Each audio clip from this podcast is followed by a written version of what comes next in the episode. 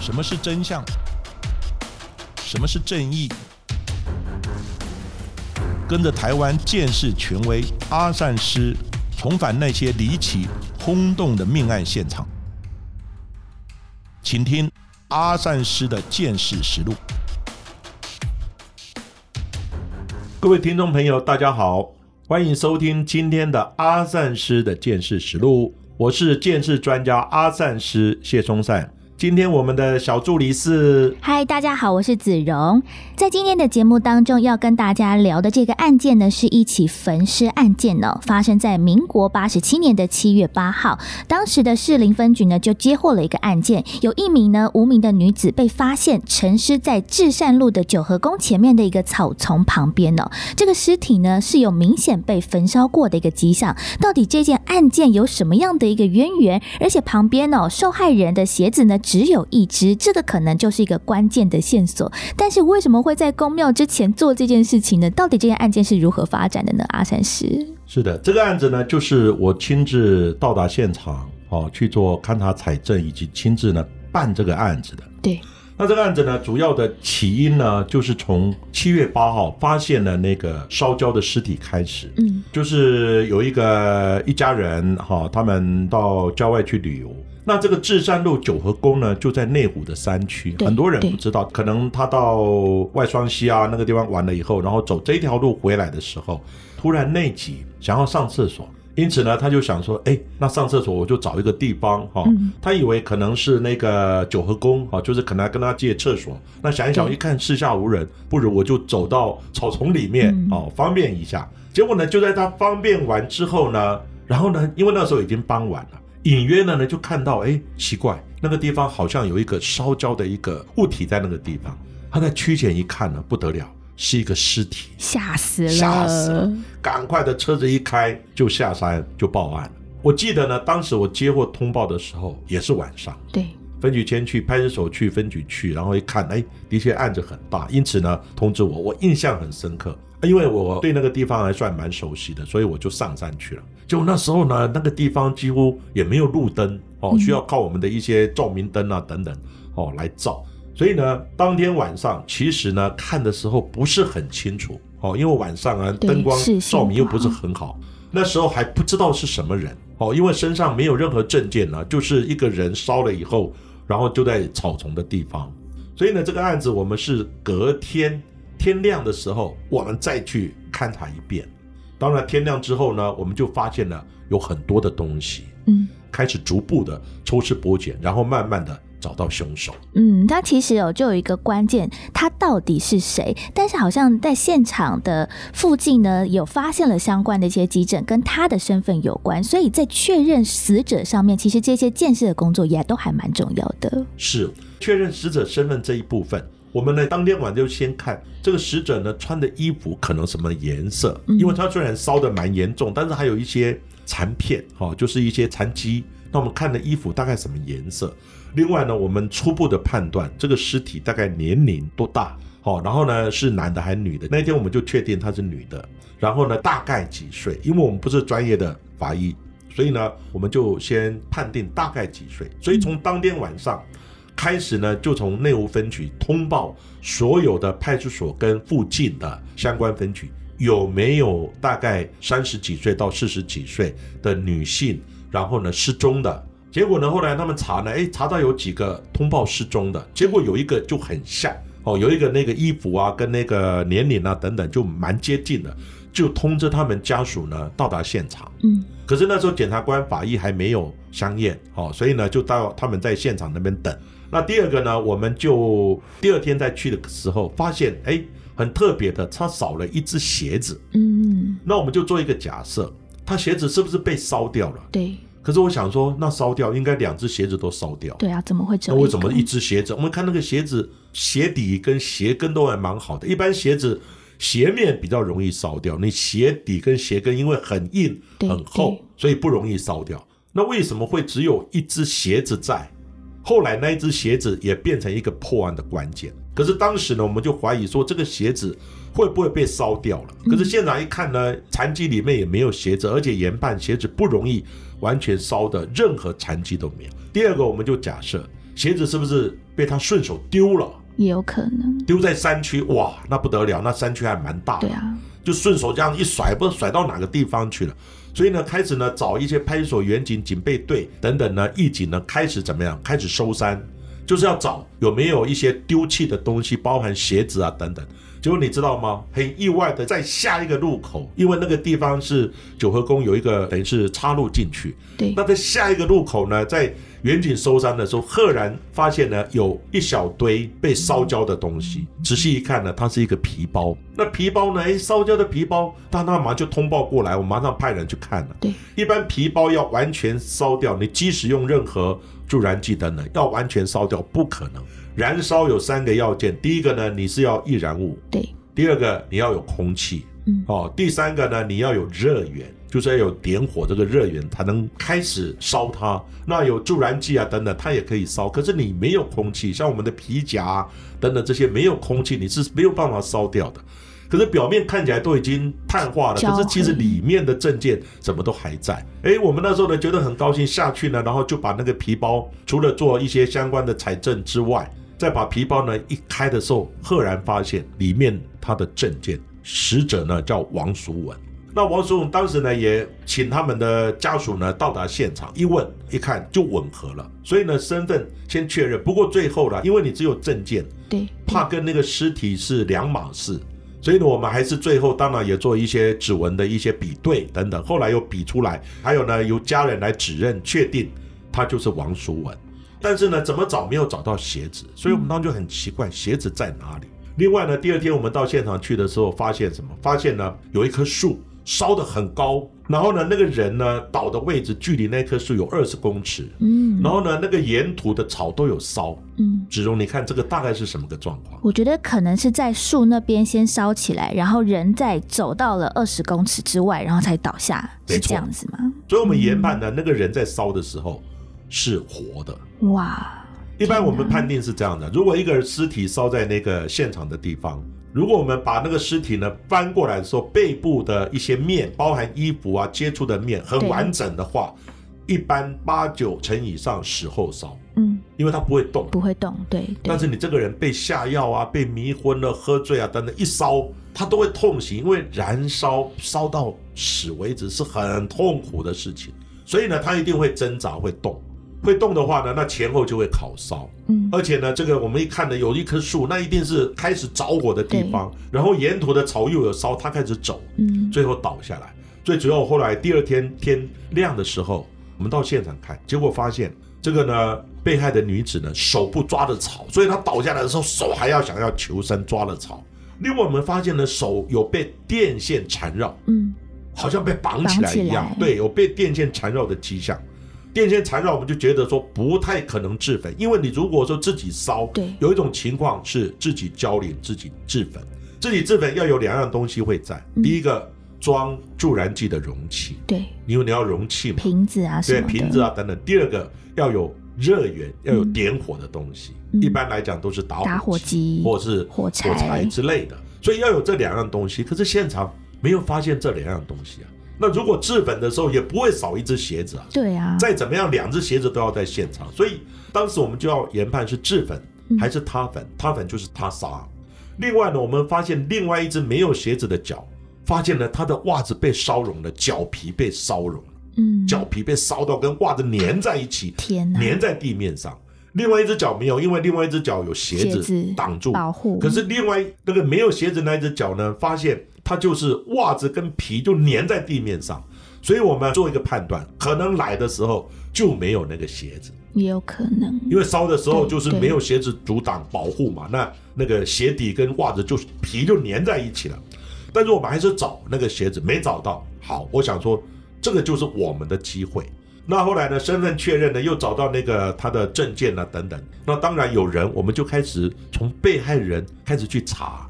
就一查呢，他在前一天，就是呢八十七年七月七号的时候，当天下午，因为呢后来一查，王淑文他是一个卖车的，哦，就汽车销售员。对。结果他们公司的同仁讲，在当天的七月七号下午，他接到一通电话，大概下午三四点的时候，好好好，我马上到，马上到。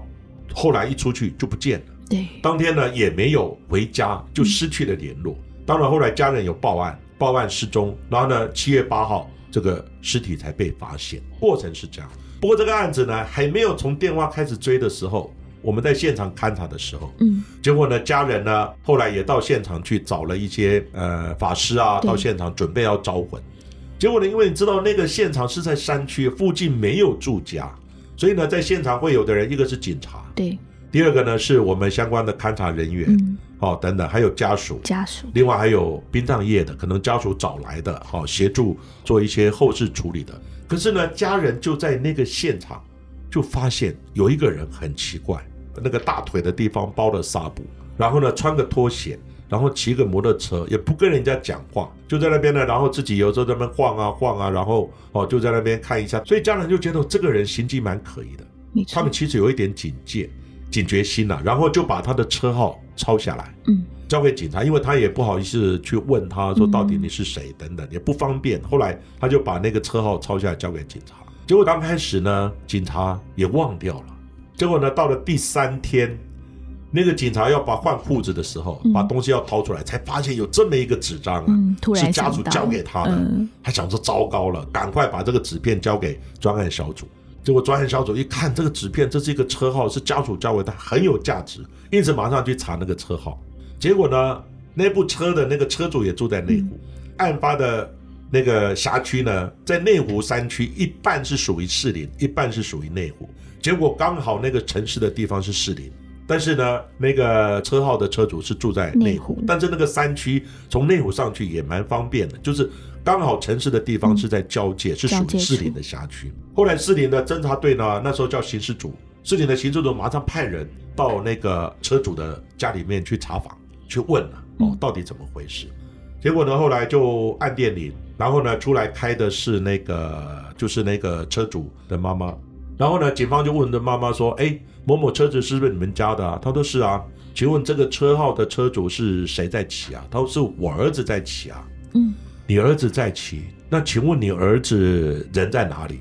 他说我儿子的脚呢，因为到十八王宫去看庙会，然后呢，他说被那个鞭炮点燃以后，脚烧烫伤了。哎，那时候刑警就觉得很奇怪，对呀，什么裤子嗯，在鞭炮点燃了之后会烧起来？那你看哇，这样的话，各位如果有时候家里不小心点鞭炮，对啊，一点点火星，整个裤子烧起来，险那还哦，得了？对啊，还怎么会有这？种裤子？就去查十八王宫到底有没有庙会？对对，那段时间有没有庙会？有没有在放鞭炮？对不对？还想说没有啊，十八王宫在那段子没有庙会，没有放鞭炮，就觉得奇怪。好，那人在哪里？他说因为呢大腿呢被烧烫伤，人住在马街医院。嗯好，这是一段。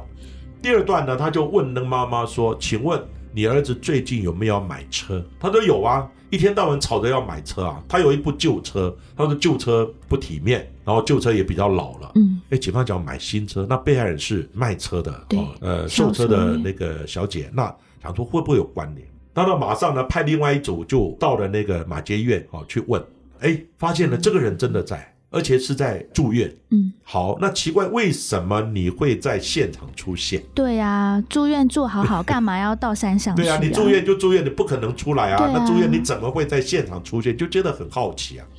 当然呢，就问他，问他说你在什么时候住院？嗯他说呢，他一直讲我在十八王宫看庙会啊，嗯裤子就是被鞭炮点燃就烧起来，烧烫伤，我来住院了。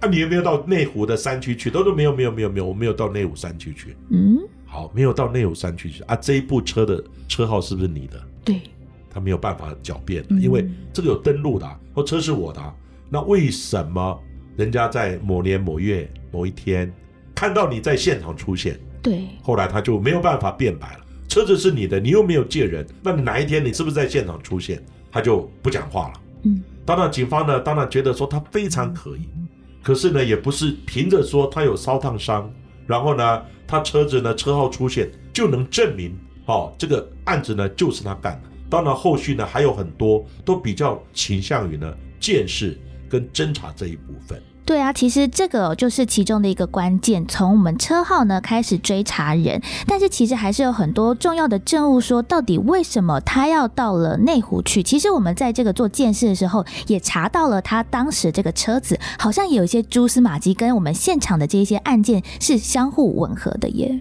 对，当然我们从那个车主呢查出来，车主叫张玉婷。嗯，然后因为呢，问他妈妈说他最近有没有买车，妈妈说有啊，最近吵着要买车啊。那我们就顺口一问，那他的车在哪里？旧车在哪里？对，妈妈说旧车，旧车就停在楼下有个小公园那个旁边的地方啊。那警方就问说，跟他妈妈讲，那车子能不能借我们看一下？对，结果这个车子我有到现场去看，嗯看那个车子，结果车子呢比较旧，但是呢第一眼看到上面呢，车子的轮胎有很多的泥土。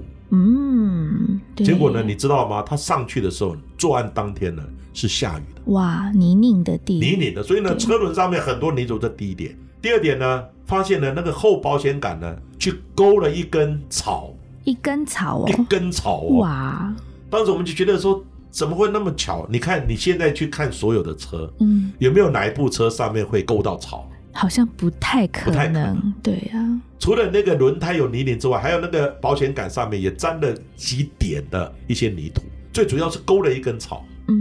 嗯，后来呢，为了这一根草，我们去请教中兴大学的植物系的老师。哇，所以有时候我们在见识的时候，我们不要自认为自己专业，有些像植物啊、动物啊、昆虫啊，我们就请教专家嘛。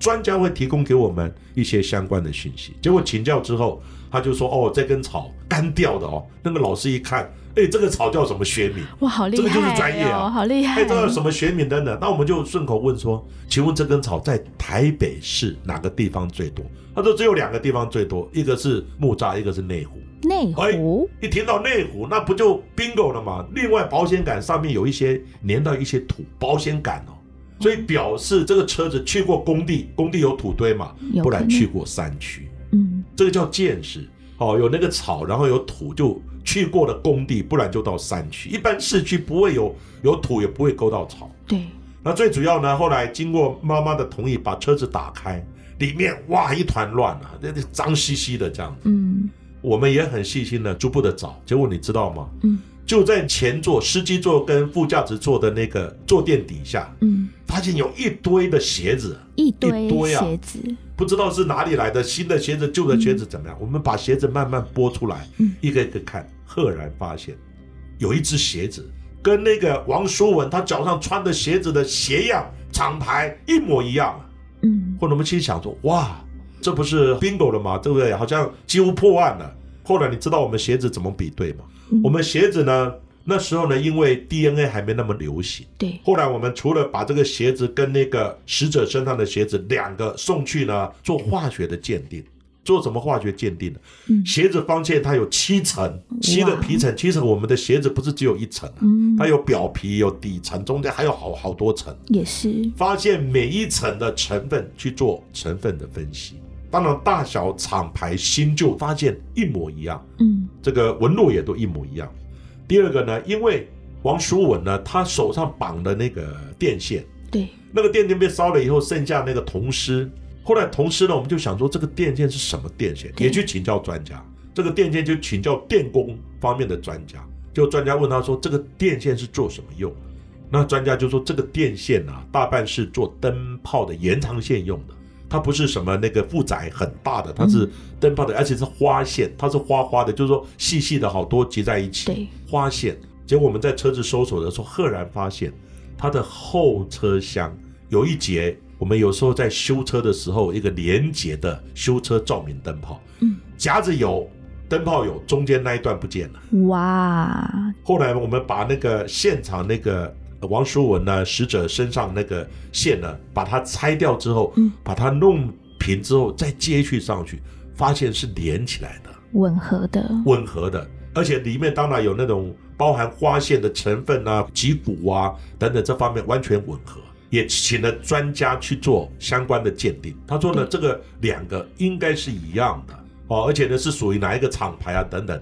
另外呢，还有一个就是助燃剂。助燃剂我们除了从身上找到之外，还从现场那棵树底下的泥土我们挖起来，还有身上的一些残渣等等这些助燃剂，我们也送去鉴定。除了送鉴定呢，发现它是一般的汽油之外，可是又发现有很奇怪的添加的一些成分。嗯，当时不知道是什么成分，对，后来呢，到张玉婷呢，她家里面去搜索的时候，结果我们一搜的时候，赫然发现她家里面有很多的，好像呢驱蚊液的那个空瓶，驱蚊液的空瓶，我们就很好奇说，哎，会不会拿驱蚊液去装汽油？嗯，后来把驱蚊液的空瓶呢对，那取了一些样本，好、里面还有一些液体的样本送去鉴定，赫然发现就是那多出来的成分，就是他拿驱蚊液的空瓶去装汽油，结果呢，里面还有一些驱蚊液的成分就混在汽油里面，被我们的检验人员发现了，所以这个案子整个就串联在一起了。没错，